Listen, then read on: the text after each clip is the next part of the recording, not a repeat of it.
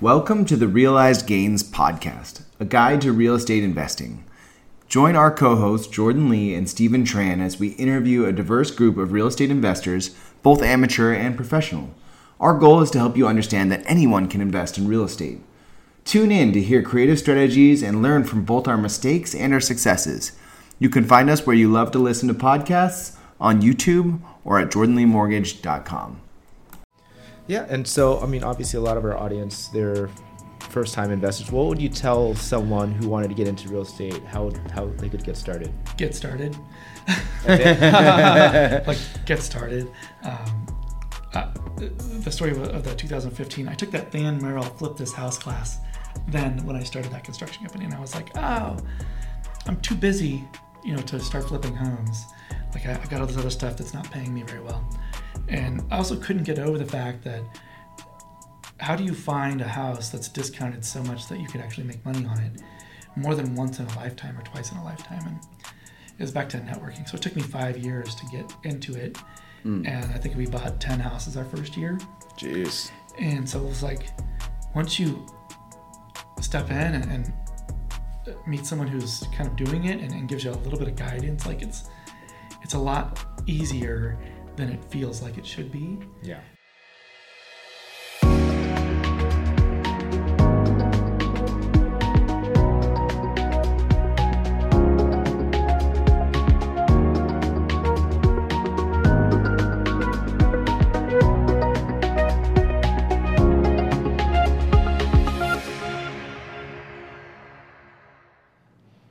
Hey guys, welcome to the Realized Gains podcast. I'm Steven Tran. I'm a multifamily and short term rental investor, and I'm also a realtor in the state of Oregon and Washington. Hey everyone, I'm your co host Jordan Lee, and I'm a mortgage loan originator licensed and based in Portland, Oregon. Um, and I'm also licensed in another eight states. And I invest in single family homes. Uh, Steven, who, who did we interview today? Yeah, so we interviewed my good friend Kurt McLaughlin. Uh, he is a commercial contractor, or he started out as a commercial contractor. Uh, he eventually started his own business doing commercial contracting, and I know he just recently got married to one of our past guests, Jennifer Florent. Yeah, and so together, I mean, he started his own business, and now together they do flipping and um, buy. They do some holds too, flip and hold, and they invest here as well as in Portland, or excuse me, as well as in Florida. So I think if you're interested in like vetting a contractor, like learning about the contracting world, shielding yourself from liability, mm-hmm. this would be a good episode for you to tune into. Hey guys, welcome to episode 51 of the Realized Gains podcast. I'm Steven Tran. And I'm your co host, Jordan Lee, here, and we're super excited to have Kurt McLaughlin on the show today. Hey, Kurt, do you mind just giving us a quick backstory, kind of your journey to Portland and your sort of subsequent journey into real estate, or maybe it happened before then, and I guess yeah, we would love to hear your story. I'm actually from Portland, so oh, okay. actually lived in Aloha, graduated from Aloha High School okay. all my life. Never went anywhere. Nice. Um, so yeah, that's that's sort of that. I've been in construction most of my life. So mm-hmm. in 2015, I actually started my own construction company. I took a Than 2015. 2015. What were you doing before then? Construction oh, oh, oh, I see. Like I, I, see what you're somebody. saying. You started your own company in 2015. Yeah. Yes, yeah. Uh, that wasn't the first time I'd started my own company or failed at it. So, uh, back into commercial, been in commercial construction the whole time. And what were you doing like back when the crash happened, pre and post 08? In 08, I was actually building a hospital in Seaside. Uh, doing some work down there, and then I was the first of that mid-sized company, like 50 employees, to get laid off mm-hmm. in 2009-ish. But uh, in 2010, my first house from a bank mm-hmm. uh, with my wife at the time. So that was kind of my first intro into wow, we got a smoking deal from this place, but it's kind of a crap hole. So uh, I had the experience, and uh, we, we spent four years you know, rehabbing it and, and building it up, and ended up uh, getting divorced and selling it and making a ton of money. It was great, and that was in 2015 when I took that money and started a, a commercial construction company as well. Oh, okay. Okay, so even and so you've always been more on the commercial side until recently, or yes, in, in the construction industry, I've always been on the commercial side. Okay, which gave me a good insight into like uh, you know triple net leases mm-hmm. and, and, sort of how that whole side worked. Um, it just also feels like a, a, lot more money to to get in, but I'm sort of discovering how that's not necessarily true either. Um, interesting. How do you fall into like commercial construction? Uh, when I was 15, uh, I started construction with one of my neighbors. He, he during the summer, he's like, "What are you doing this summer?" And I'm like, "Sleeping." And he's like, "Get in my van. We're going to work." um, so that was my intro into construction. So my neighbors, you know, sort of brought me into it. It's what blue collar neighborhood or Carhartt neighborhood, I guess. Yeah. Um, Sure.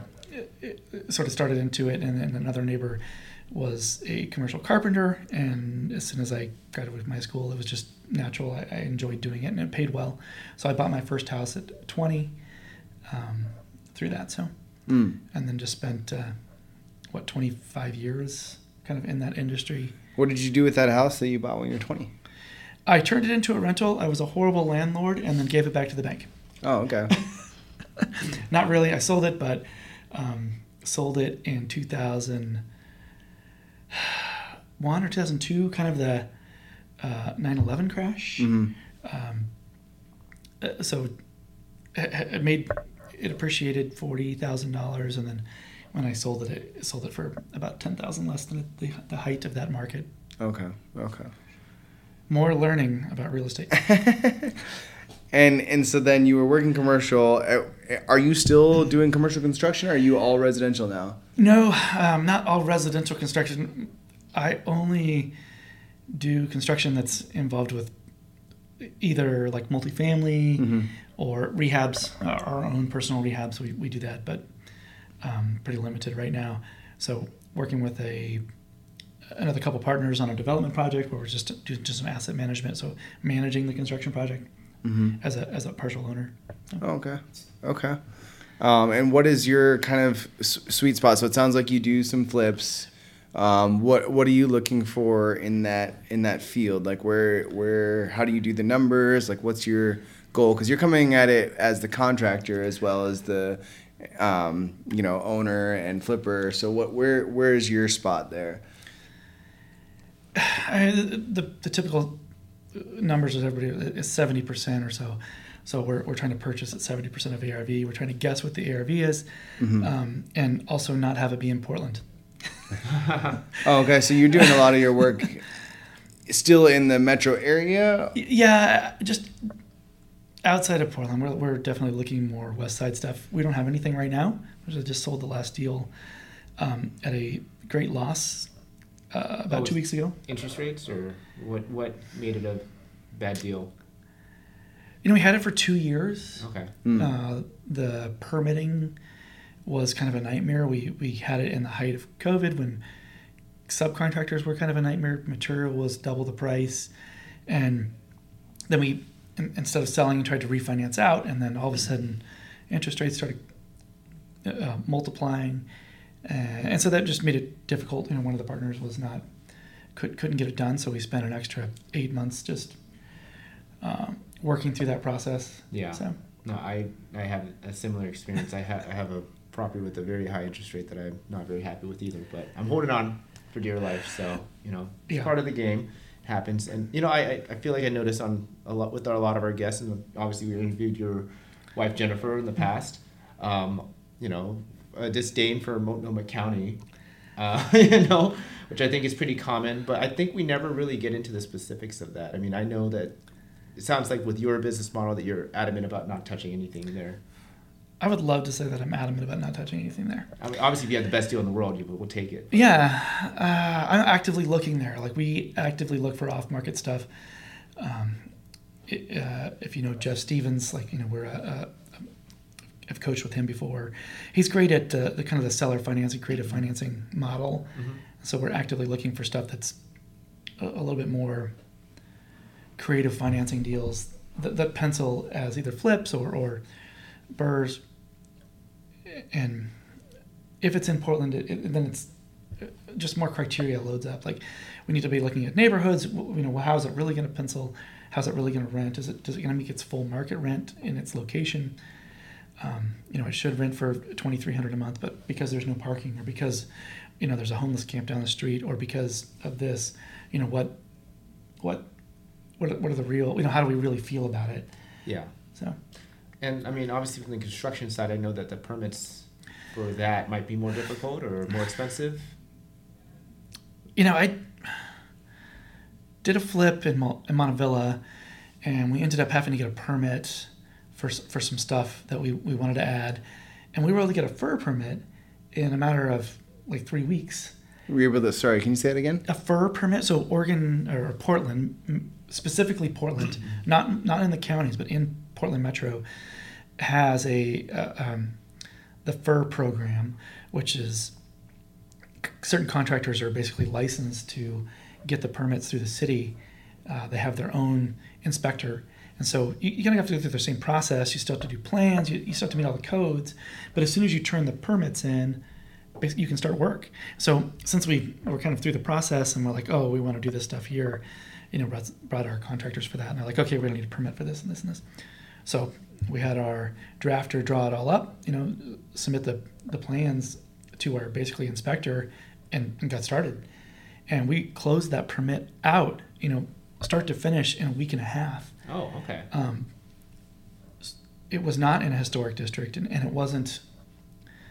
It didn't require um, community involvement, so no exterior changes either. So, talk to so let's talk a little bit more about that for a program. Is there a specific dollar amount that is capped at? Is there certain structural work that you can or can't do, or how does it? How do you? I mean, it sounds like the contractor has to be qualified for it, right? Uh, the contractor has to be basically licensed for it, so it's a specific thing they go through the city of Portland for. Mm-hmm.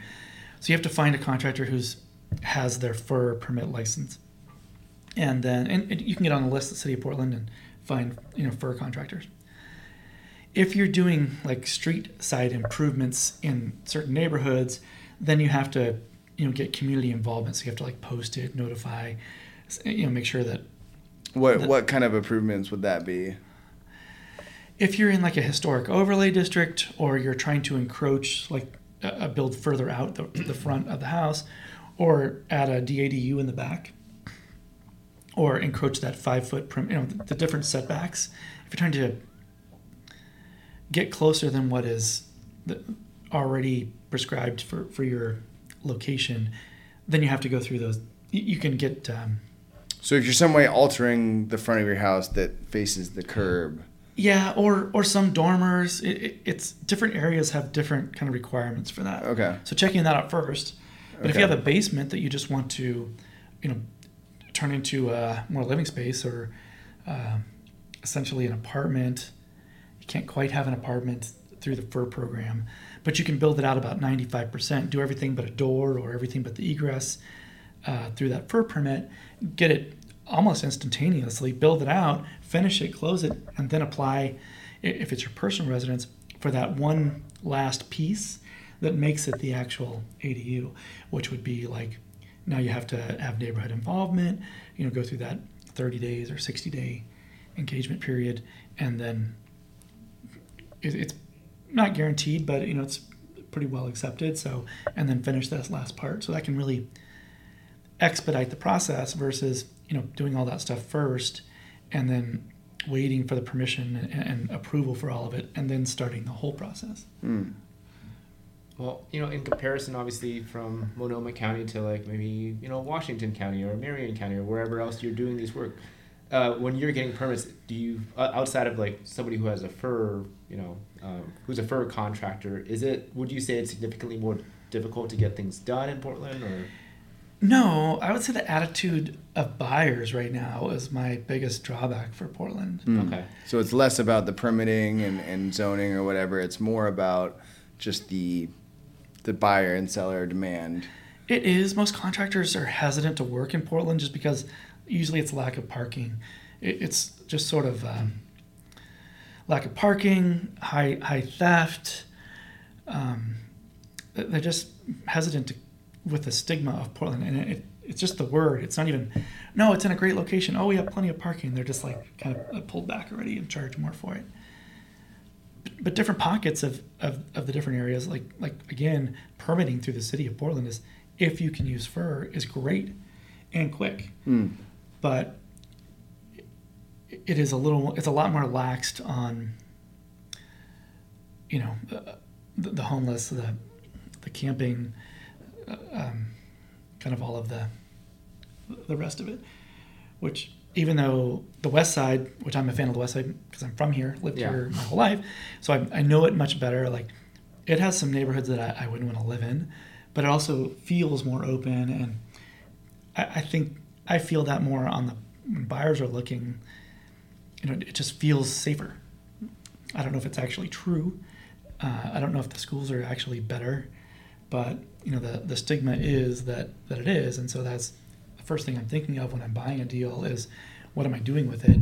And if what I'm doing with it primarily is a sale, then I have to be a seller and I have to approach the whole, you know, evaluation as who am I selling this to and, and how big is my pool for that? Yeah, I mean, I will definitely say it's definitely safer on the west side. I'm on the west side as well now, but I'm from north northeast Portland, and even when I was growing up, it was not it wasn't that bad, but it's definitely worse now. So no, I think you're right, and it definitely makes sense why you wouldn't want to go there. Though I, you know, selling on the east side, you know, there's a lot of people who want to live in urban, walkable neighborhoods that are with older houses and things like that. But you know, it's I think we're pretty spoiled. I'm pretty spoiled from being from the area, um, from here. I've never lived anywhere else, but uh, Jennifer and you know lots of people I meet come from the East Coast or other cities that are much more industrial and much more, much less safe. Yeah. You know, they they're, uh, have evolved from you know high capacity you know housing that just crammed into Portland, where we are like, oh, you know, we're we're fitting a bunch of people in here, and, and we're still very open. We have a lot of parks. We have a lot of yeah. space, but it doesn't feel that way to me. It feels like wow, Portland's really condensed, and out here on the west side, it's just. Oh Nice yeah, we gotta take you to San Francisco or New York or something. I, I've been there, but just it's just not the same. Like the suburbs are so different, and, and Yeah, and so you know, you, you mentioned in 2015 you kind of started off on your own, doing your own thing, and kind of want to hear your journey from then, kind of you know, creating your own business. yeah. I got fired from a construction company as a commercial project manager. It was a great experience. It was it was horrible getting fired, but it was the worst culture I had ever experienced in my life. I after I got let go, uh, I, I sort of had this decision of what to do. I was, was going to move on with another company or, or start something.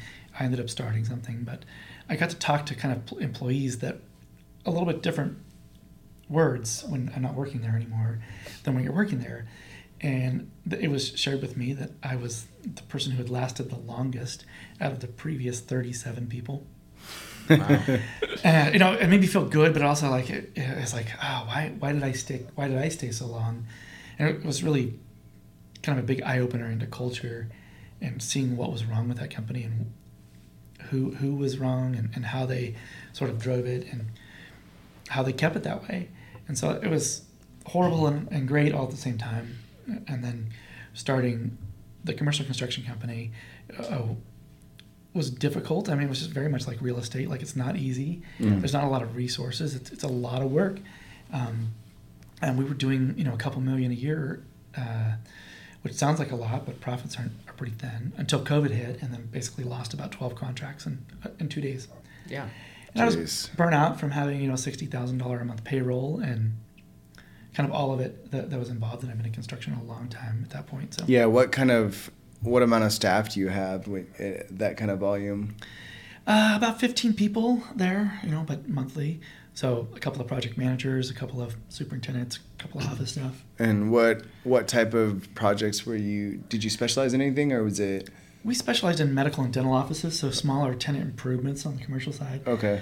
But we So it was more renovation type stuff. very much, yeah. Yeah. Uh, the last project we did was with uh, Metro. We remodeled their cafes in the convention center. hmm And so that was about a million dollar project by the time you pushed through everything that they required and everything. But, you know, 90, 900,000 of that was to subcontractors Right, and then make payroll after that. right, right. So, I mean, obviously starting a business like from scratch. How did you get these contracts? Like, how did you start marketing yourself and getting out there? Did you have connections before, or how did you build build up your business? I showed up to every networking event that I could possibly f- find for two years. And you still do. I still see you I still network a lot. Uh, yeah, but just, you know, social media is this great thing that's kind of horrible at the same time. Like we tell our Mm. kids like not to talk to strangers and, and be careful who you talk to on the internet. And then we have this huge social circle. I have like 5,000 friends on Facebook and they all know me and I know like 50 of them. yeah. You know, so like it is this builder of trust, and it's false. Like you see people who are saying these things and doing this stuff, and until you actually know that person, and, and then get to know them on a personal level to find out what's going on 24 7, not just that one glimpse you see on Facebook. So I'm often taken back by people who give me recommendations for, for stuff, you know, talk to me about real estate or, or construction or permits that don't know me because I'm like, well, you should really be careful with that because you don't know me well enough to be referring me out. And if I take advantage of someone or, or don't perform the way you think, like that's a reflection back on you. Mm-hmm. And that comes from having to having that same thing happen to me. And I, I had some contractors that we were using. I ended up letting them go, subcontractors for flips. And other people knew we were using them, and they were actually using our name. Uh, oh, we did this for the, for Kurt. We did this for this. Oh. And then and I'm like, and I find out they're like, oh yeah, he really screwed us over. And I'm like, yeah, I fired him. Like, why didn't you ask me? Um, and so that's sort of this eye opener of like being being careful about who we mm. who, who we think we know, and it's not the people. You know, we. I guess I want I want to think that everybody's believes the same thing I do. I want to I want to help everybody and I want to connect everybody, but not everybody's like that. I was gonna say so. Don't send you business then. No, I'm just kidding. I, I, I'm gonna push back with cautiously. Yeah. Right. Connect with people. Yeah. And and believe them at face value. Like get to know people, and that's the best thing about networking, right? I, I see you on Facebook. I see you do this. Now I can meet you in person. Mm. I, I, can have a conversation. I can hear if, if the words and actions are matching, and start building up real relationships. Oh, I completely agree. I've definitely like you know referred out a contractor that did a had a terrible experience with a client, and you know it was us. That's our reputation on the line too of who yeah. we put out there. And so I totally understand of like obviously vetting who we're yeah. using and you know making sure that we know somebody who's worked with them or you know we were recommended this contractor who did a terrible job with this person and they had like kind of like i'm gonna you know hold a lien construction lien against your property all this stuff. And so it made us think worse of the person who recommended that contractor to us. So it's, it's yes. a whole network thing and we definitely have to be very careful about that so. Yeah and that's like reaching out across as we're doing real estate so nationwide like as you're you know looking out for florida or, or ohio it's like you know how do you how do you build a network? How do you get to know actual people there? And, and that's the kind of beauty of today is you can like you can have conversations. Like when i set up zoom meetings with people like i set up hey can give you a call like hey can we make it a zoom? Like i want to see their face yeah. you know just start getting to know who their connections are and like yeah you can really build some relationships now where you know 20 years ago it just was not the same i was going to say how do you vet people like like let's say you have a contractor out in florida and yes they can say all the right things you mm-hmm. make them like literally show you what they're doing how do you keep to make sure how do you kind of keep them in in line in a sense? You know, I'm not a remote flipper. Yeah. Like I have, we are looking and, and actively investing in kind of the panhandle of Florida, and we have more than a dozen friends who live there. Yeah. So we like have this handyman connection. So we have a lot of con- personal connections that are from mm. here, there. Uh, I don't know how you do that in Ohio or other states where you know it's much cheaper to, to build stuff, but that's yeah. find a trusted partner in, in a real estate agent, someone who has a fiduciary responsibility, you know, with some obligation versus, you know, this person that I met on Facebook um, that was told by this. so.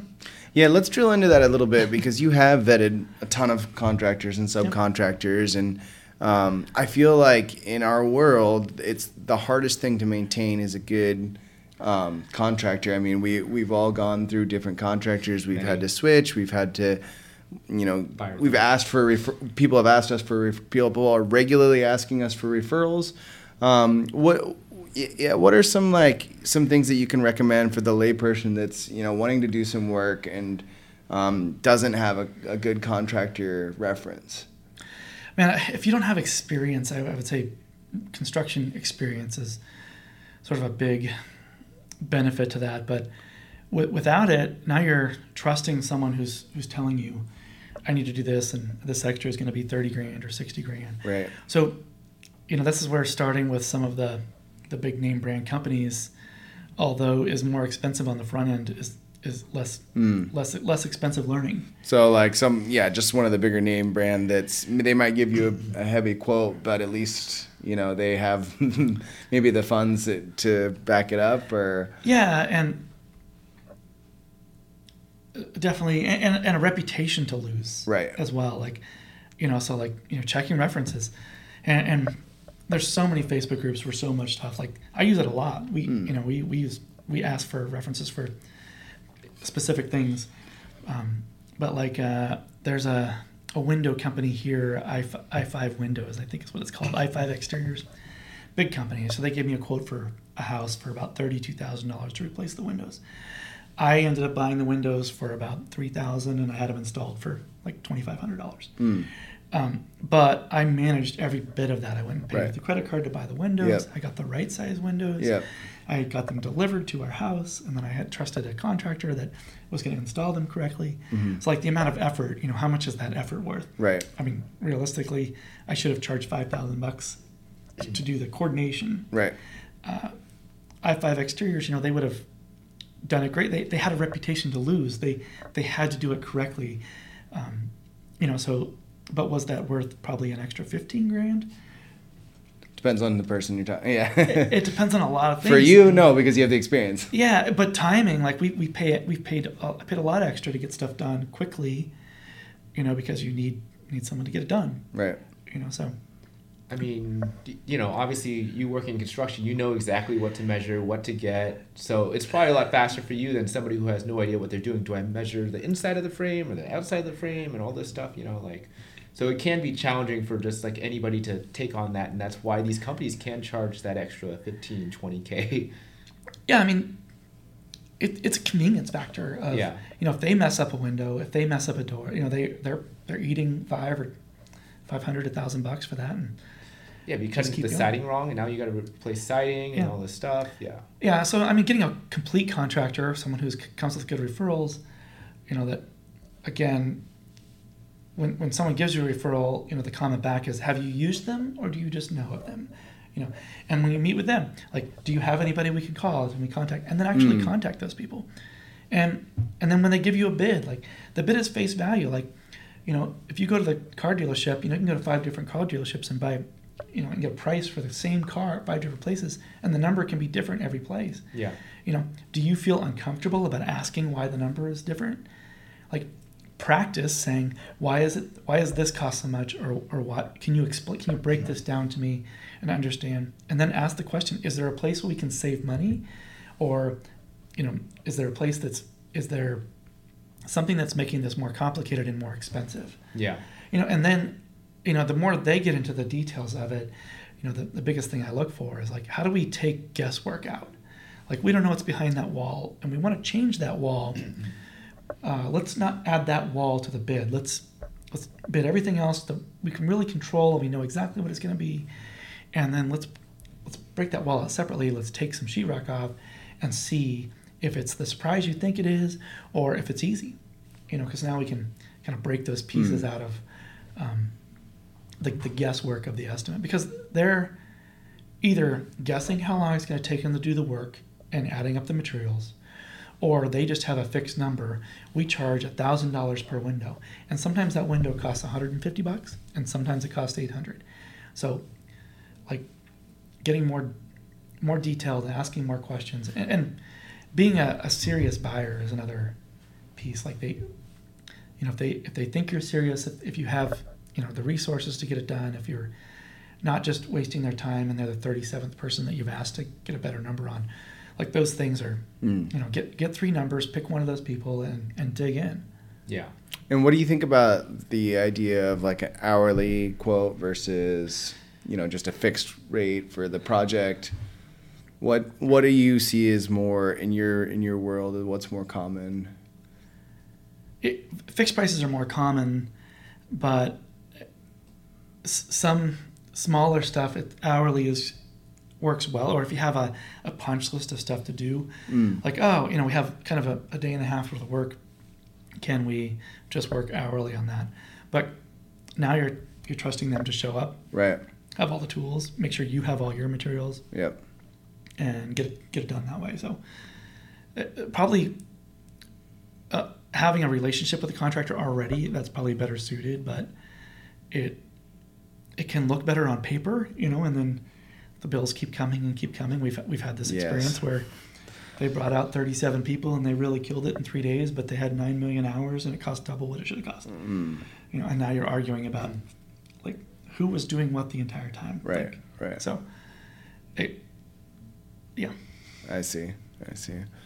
Um, and so I'm, I'm guessing that you've had a lot of like legal battles, um, or maybe you haven't. Talk about protecting yourself that way, and and how can you go in a little detail on how liens on project work when you're putting putting a lien on the house, a contractor lien. Yeah, uh, uh, I would give you give you two things. Sure. If, if you're interested in protecting yourself as a flipper or real estate person, I, I would look me up on Facebook and reach out and ask me more about Series LLCs. Okay. What did you Uh, say? What can you say that again? Uh, series LLCs. Okay. So uh, that's kind of the, some some great anonymity protection. When it comes to contractor liens, like it, it's difficult because in Oregon, anybody can lien your property for any reason, Mhm. and it's kind of they can just put a lien on it, and then you have to fight that it's not valid. And so they have to notify you. They have to give you notice within but while they give you the bid that's over. I forget how much it is, twelve hundred bucks or or something. Um, but the biggest one is contractors not paying their suppliers. Okay. So if you have a, a bigger, like we're negotiating on a, on a big deal right now, that's you know a million dollars, and, and we have a, a fairly small contractor who's doing the work, and we're leery about writing them a hundred thousand dollar check. Right. So the negotiation is, how about we pay for the concrete that's you know thirty grand, uh, we'll pay for that. We'll just pay for it directly, and then we'll pay you for labor at the end of the week, so that we can kind of control the the materials side, uh, the supplier side, because they can lien just like the subcontractor can, and you can Mhm. pay the subcontractor, and if they don't pay the supplier, they still lien your property. You're, you're responsible. Right.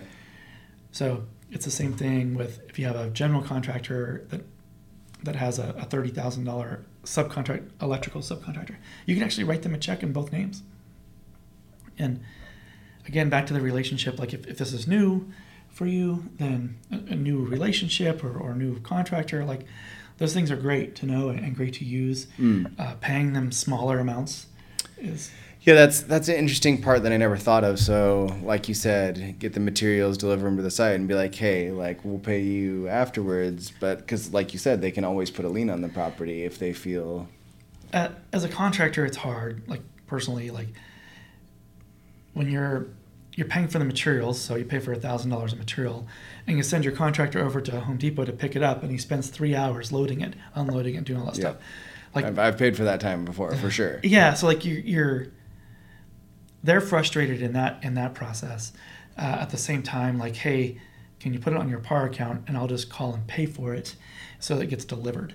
You know, so like these people want to save you know six dollars in these fees, and, and your your contractor's like, oh, I'm gonna have to go pick it up. Okay, your price just went up by you know Right. three hours on, on that side. Might have to stop and get lunch too. Oh yeah, the, the whole thing, and, and it's just not fair to them. Like you know they Yeah. they're they're estimating based on time, you know, and if they got two or three guys in a truck, like that's a ridiculous amount of time as well. Yep. And, and it's what what feels like you know, we- especially when you're watching every penny, like you know, we're we're tripping over dollars to pick up dimes Right. you know how much for you to provide the material how much for you to take care of all of it and what that does too is like and you order you know 10 2 by 4s and you need a 12 and now they they came and they put the 10 in and they need two more and you got to pay them an extra day to come back and install the like if, if that was their fault that's all on them Right.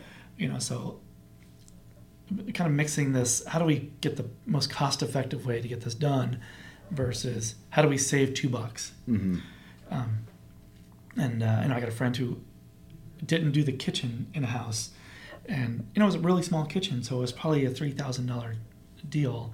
And by the time when it's all done, like, how much does a kitchen add value to to a, a home? I mean, it, it's especially I would say in today's market, like when you when you put that on the front end, like, oh, I could have spent three grand to have this material. instead of having a house without a kitchen. well, it, has a kitchen, but it has the old plywood. You know, it's just sort of, Right. I painted it. Oh. You know, oh. and, and buyers are very picky right now. Right. Like, you know, two years ago that probably didn't matter, but today it, it certainly does. Yeah, I feel like when people try to cheap out, it really bites them in well in the butt sometimes in that situation. Especially like you said, in, in a picky market like right now, like Yeah. things are just sitting. It's like people are refusing to buy properties, and I've literally had this happen. Oh, the cabinets are the wrong color. I'm like, okay, well, you know, like you can paint them. We can get somebody to fix that. You know. it, it's such a weird thing, and I hate to use the word cheap out, but you know that I think we, I'm going to pick on uh, you know the open doors and, and Zillows of the flipping where we can see really cheap rehabs. Yeah. You know where they spray epoxy the countertops to make them look like fake marble. You know, and that's cheap. Yeah. You know, versus like deciding not to change all the door handles.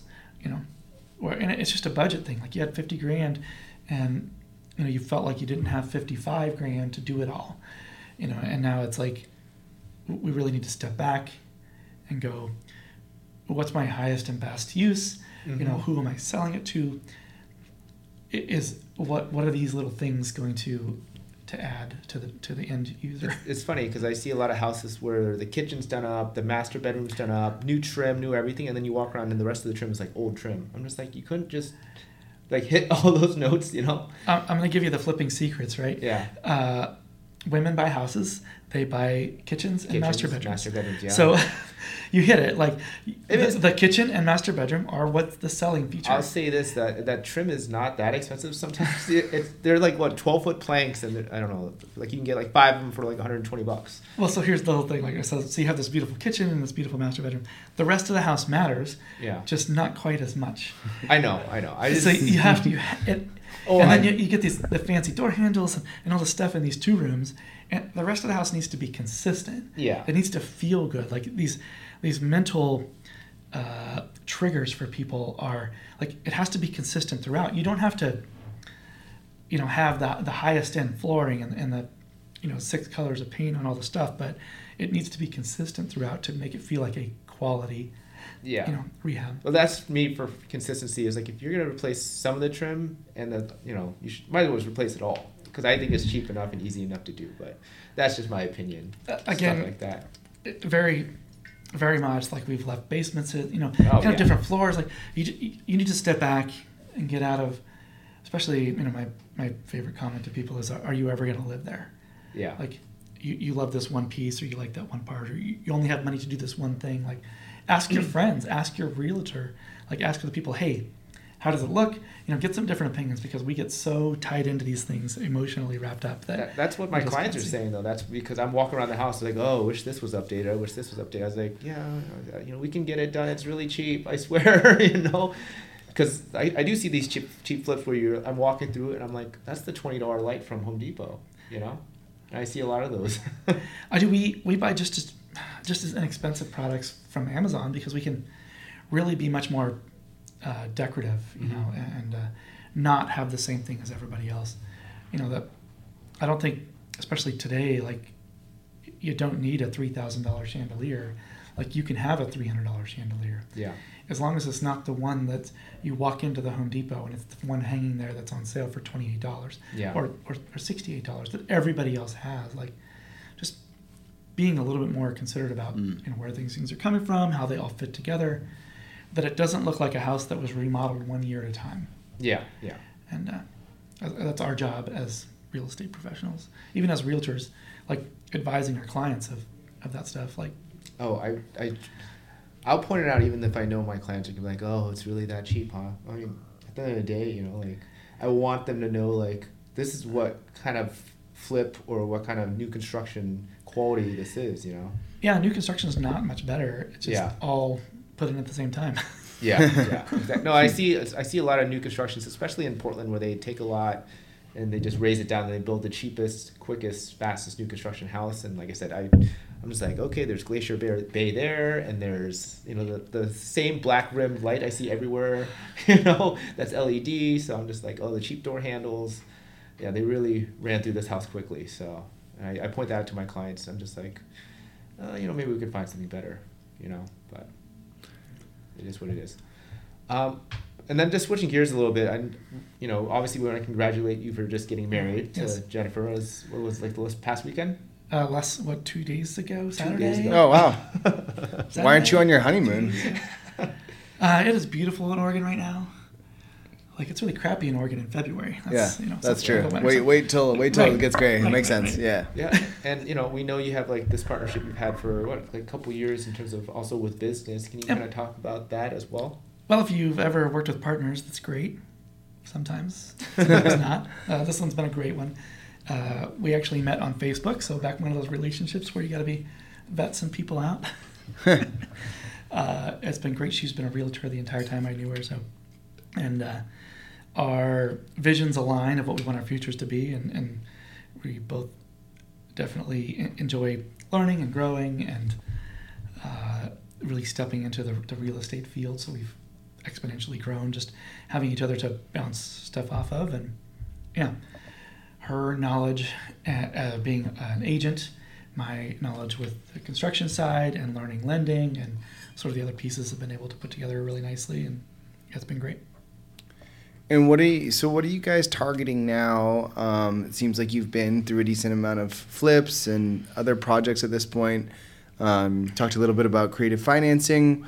What what is the the sweet spot for you now in terms of like renovation and is it single family just single family stuff or is it like multi unit stuff or It, it's a little both. Like uh, we're definitely digging and, and looking into getting some smaller multifamily stuff, sort of breaking into that piece of you know the, the financing side and, and the operating side of you know 10 to 20 unit properties and, and still doing some some flips and like we have some really creative deals that we put together that are um, midterm rentals so they're kind of fun oh midterm rentals? Yeah. Well, what markets are you doing that in? we have a midterm rental here actually i'm a, a little nervous because i have no one coming in in a week Mm. and uh, How long have you had it for? ah, we bought it this summer Okay, and it, so far it's been mostly occupied. Uh, it was occupied three days before it was ready. Like, uh, I literally. So we we actually I don't even own this place. It's great. It's a uh, lease option. So we have a, a lease option on this condo Mm. with a 20 year option. So our lease payment is the principal, interest, taxes, and insurance. hmm Yeah. So explain how that deal worked. So um, you you found somebody that was Someone came to us. oh someone came to you. Yeah, yeah. They wanted out of this property. They hated the HOA. They um, home ownership wasn't what they envisioned it to be. Okay. They were a younger couple, and I kid you not, they said, "Ever since we quit our jobs, our quality of life has been exponentially better." I How are they making said, money. "I bet."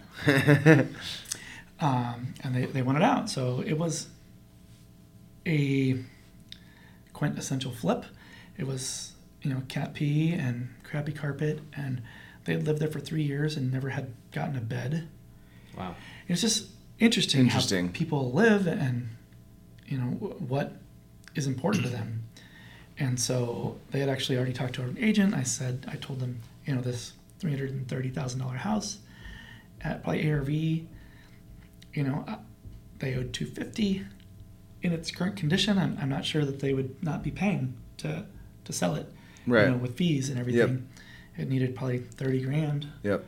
plus cleaned up and everything else. So I I couldn't buy it as a flip. It just did, it didn't have enough equity. Yeah. Right. I couldn't finance it. You know the, the financing cost piece. Yep. So I came back and said, well, here's what I probably here's my best option is we can take over basically payments. So it's similar to a sub two, where Is this like a rental arbitrage? I think that's what they call it, basically. it is a rental arbitrage. Yeah. Um, little more cloak and dagger, I guess, of, of that, where we actually have the option to purchase. So It's a not lease just- to own type. Yeah. Okay. Uh, it, it's a lease with the option to purchase. Right. So Okay. only our purchase option is the declining balance of the principal of the mortgage. Okay. So we have a 20 year option. So in 20 years, uh, seven years left on the mortgage, oh, 30 grand left on it. That would be our purchase price. I see. then. So whatever whatever the balance is is, is your balance, is your purchase price. Got it.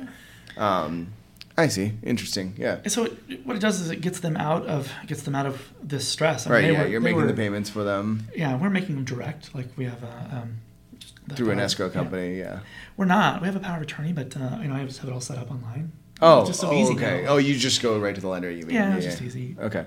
It's so easy to get done now, so I have to pay attention a little bit more attention. But Yeah. um, a title company will or an escrow company will do it. They charge like thirty bucks a month, so it's just something that was easily I was easy to set up. I'm not too busy for it. So I mean, so it's, I mean, it's basically like owning a place or the option to own a place if you if you think about it in a sense, right? They're getting their payments, and at whenever you feel like the balance is like I want to buy this, you can just drop the money on it, right? a- absolutely, Yeah, yeah, okay. or or not. Or not? Yeah. Or for, not. for 19 and a half years. Like we did some math on it. Like it's a, if we waited, you know, 20 years and then we kept it at 90% occupancy, which has been easy so far, yeah. like it's about a $500,000 asset. Yeah. So And it, what did they? Did you? How much did you come in with them for them to walk away?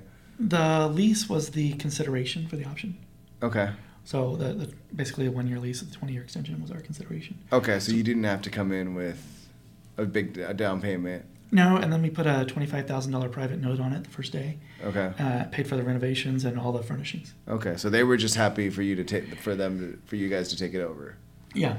They get a little bit of cash flow over their mortgage, basically. No, No, none at all. No, no, our payment is the principal interest tax. Oh, just insurance. exactly that. Yeah. Okay. Yeah. So it's varying. So as anything insurance goes up or taxes go up, Right. like we we cover all And that. the HOA too. and the HOA. Yes. Yeah. Okay, so they just wanted to walk away clean in a sense. Yes. Okay. They, they would have loved some money, but they It just wasn't in the cards. it for them. wasn't- Yeah. if they would have cleaned it up, if they would have put in the work. Like Yeah. I like they could have they could have made some money, but they didn't want to. They, they wanted to walk away at that time, and that was just the convenience of we're gonna leave this. We're gonna leave it like it is. It's full of whatever it's got. Um, And they did just quit their jobs just to go enjoy life. I mean, that sounds nice to me. I wish I could just get up and go. you know. Yes, I think the reality of that in the moment is great, and I think in in time it's different. You know, I, Oh, of course. I feel that having conversations with them. Yeah. You know, so it was it was the best for them is what they wanted at the time. So, you know, we we offered to kind of list it. We we offered just a couple of options, and No, I mean it's great that you guys found a solution that kind of helped them out and Yeah. gave you an option to obviously get some cash flow over time Yeah. and potentially another asset when or if you decide to buy it. it, it it would not cash flow as a regular rental right now. Yeah. Right. So that's kind of you know the risk of that. So it is a, a midterm or, or short term. So it's a bit of work. Like you know we're putting effort in to make that happen. We put in the cash to furnish it to replace the kitchen. And uh, I'm sure you're thinking like down the line it's going to appreciate and it'll have some value. So if you do decide to buy it, then it might be a good option. I think it already has value. I, I think its Yeah. real value is you know in that 340 range now, Oh, 335. Right. You know we're into it for 255 plus 25. So what two 280? It's like there's value. Yeah, It's, it's, a break even at this moment when you think about closing costs and everything else. But I mean, when you think about it, when you have like obviously title in hand and everything, and then it's like, oh, my my asset's appreciating. Right now, you're it's not your asset that's appreciating in a sense, but in, you could just make it your asset. it is my asset in the fact that I have paper. Yeah. Right. So when you when you own when you own a house, you know what do you have? You know you have Yeah, paper. you own the debt, right? exactly. Yeah. I don't even own the debt. Or that's true. It's technically not in your name. Yeah. Okay. Yeah. You know, so, like- better. But you own the uh, the own- rights to it. I own the rights to it. Yeah. So it's even better. Yeah. Real, really, the disadvantage is uh, probably the the tax uh, deduction piece. Like it's even though you know. we Oh yeah, haven't set because the a business- 1098 goes to goes to them. Yeah. Yeah. So, but we're writing it off because it's a lease. So we're, we're writing 100 percent of the payment off versus. oh, there you go. So it's There you go. yeah. Our other piece that we're really focused on. And you're taking advantage of the principal pay down still. hundred percent. Yeah. Yeah. The other thing we're really focused on is buying houses, pr- property, and debt. Right. Uh, you know, when you're working on getting private private debt on property, like would would I buy a house in Portland? Yeah, I would buy a house that I would I would never actually own in Portland, if I could buy it at a value, and get a note from the owner as a carry as a owner carry second piece on it, that I could recollateralize. And so thinking about buying a house, like you, you buy the house and you get debt. If you can buy the house and buy debt, and debt that you can move, uh, recollateralize into a different market, sell the house, take the cash out, Mm. not pay taxes on that, uh, and then move that into different areas is probably the biggest focus that we're working on right now. Interesting. How we're how we're refocusing on other states. Uh, so sorry, switching back to the midterm rental. Um, how are you advertising that? And um, Uh, what? Yeah, what did you have to do? So you had to furnish it. if you know uh, Shona Lupus, Mm-hmm. so she's a, a the midterm guru. Like we've been working with her a little Oh, okay. She's actually local here in Portland. Oh, okay. Does a bunch of stuff. She's pretty awesome. Uh, she helped us get set up on uh, five or six different sites. So Furnish Okay. Finder, Airbnb. So you're having an agent that will. And you just do 30 plus? no, she uh, just worked with us to kind of give us some guidelines on how to Oh, set those things up. she So- just kind of consulted with yeah, you. Oh, yeah, okay. she coaches and do some of the stuff, but yeah, really helped us with what has worked and, and what is working. And are for them. you finding a lot of nurses, or what is the what has the No, clientele it's- been? it's interesting. Like we're pretty new to it, so we got a you know a couple months into it. Uh, a direct lead came for our first tenant. We were ready. The house was ready, but it wasn't furnished. Uh, July first, Hmm.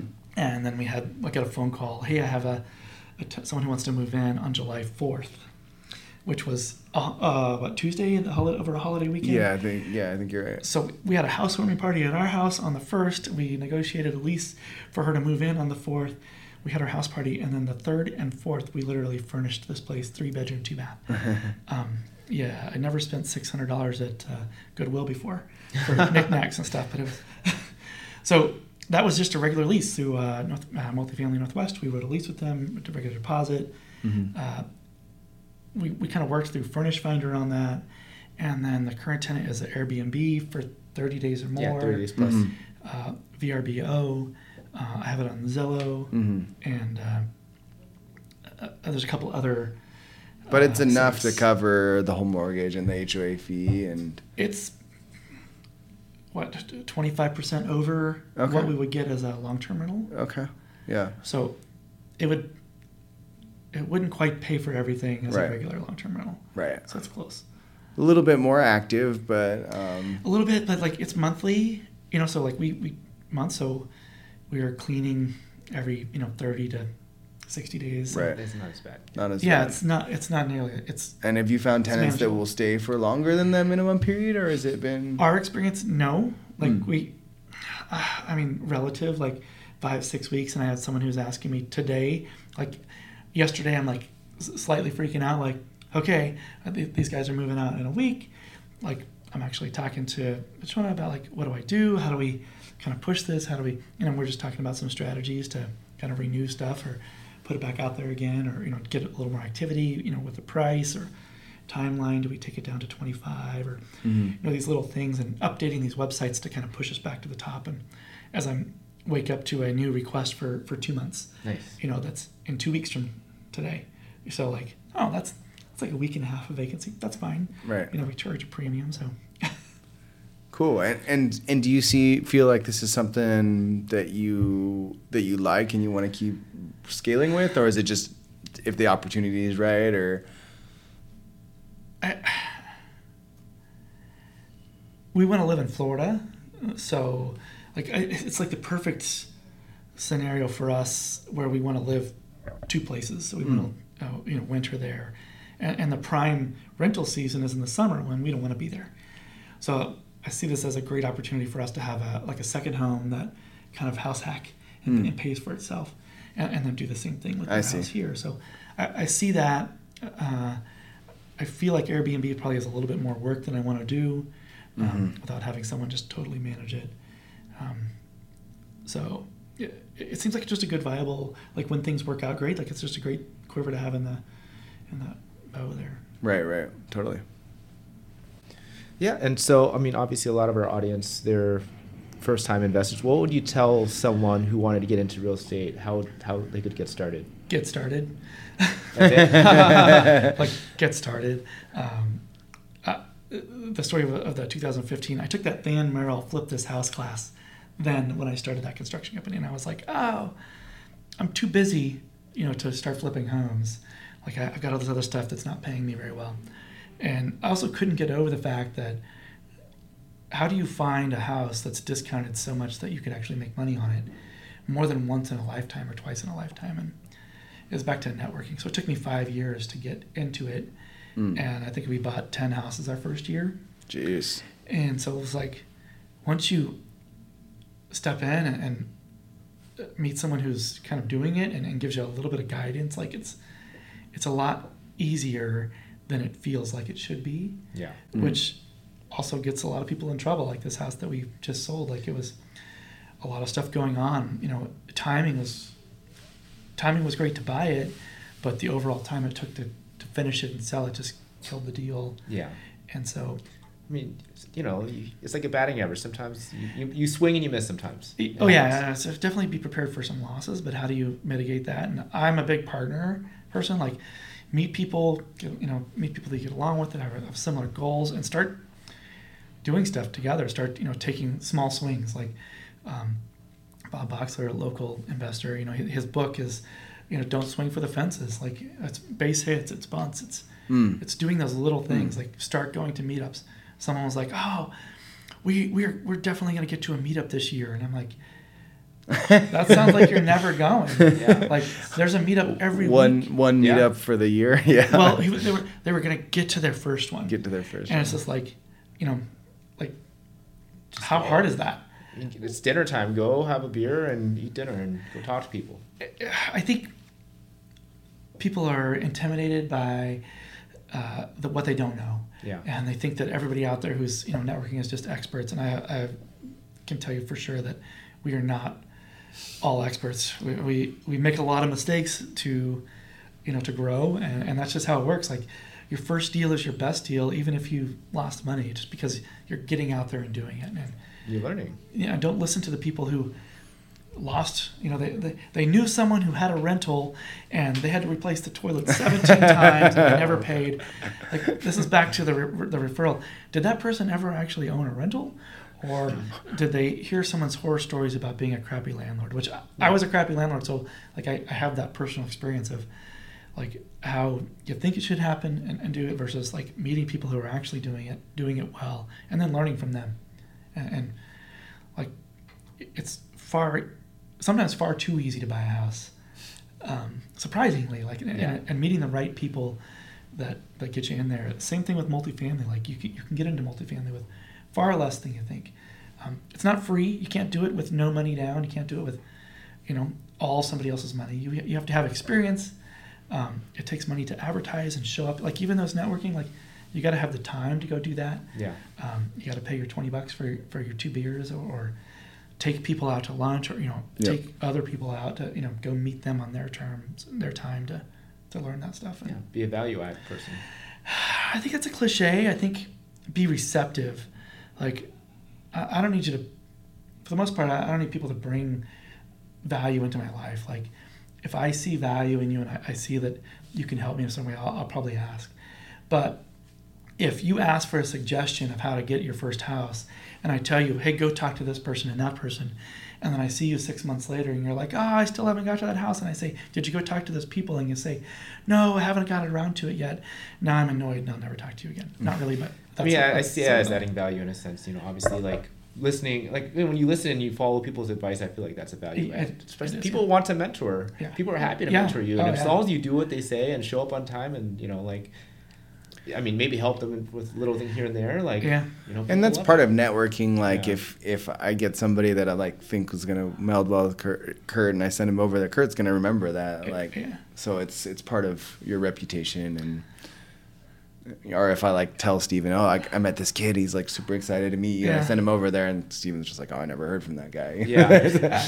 I, I use that as uh, kind of a a, a, um, a thing to, to, to settle people out too. Like uh, I'm like, hey, could you email me next week and you know set up a time to go meet or whatever, versus like setting something up right there. Like I purposely go, here's my email, Yeah. reach out to me next week, and and let them follow through on that. Mm. That's how And if they got this set don't, then it's just kind of fall off the wayside. like- that's right. I don't have to deal with it. Uh, versus if it does, then it's like I'm excited. Like awesome, that's great. You know. I know we talked to you for like a couple months back, like we gotta get you on the podcast, and then finally got that email out. Oh, so God. yeah, that's how we do it. I think uh, you guys hit, me up on Facebook Messenger. Yeah, at some point a- I was like, we just gotta get this, get this to happen. I'm so. not. Uh, I'm not a messenger guy. So Okay. Make it happen. and and so if people wanted to like contact you, pick your brain more, um, meet up, go to one of your meetups, where, where how is the best way to find you? Uh, probably most active on Facebook. We have a Invest Northwest. Not Facebook Messenger, but Facebook. I will look. No promises how long it will take. Uh, Invest Northwest is our Facebook group. Okay, Facebook Invest Northwest. Uh, we do a monthly meetup there, and then mm-hmm. we do an annual real estate summit for investors here in Portland. And then it's Kurt McLaughlin, uh, Kurt M333 on Facebook. So Great. Well, thank you so much. Yeah, absolutely, guys. Thanks, really Kurt. appreciate the knowledge.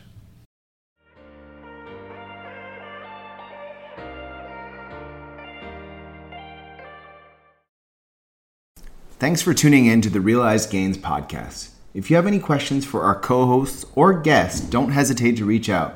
You can find us on Instagram, Facebook, YouTube, or at jordanleemortgage.com.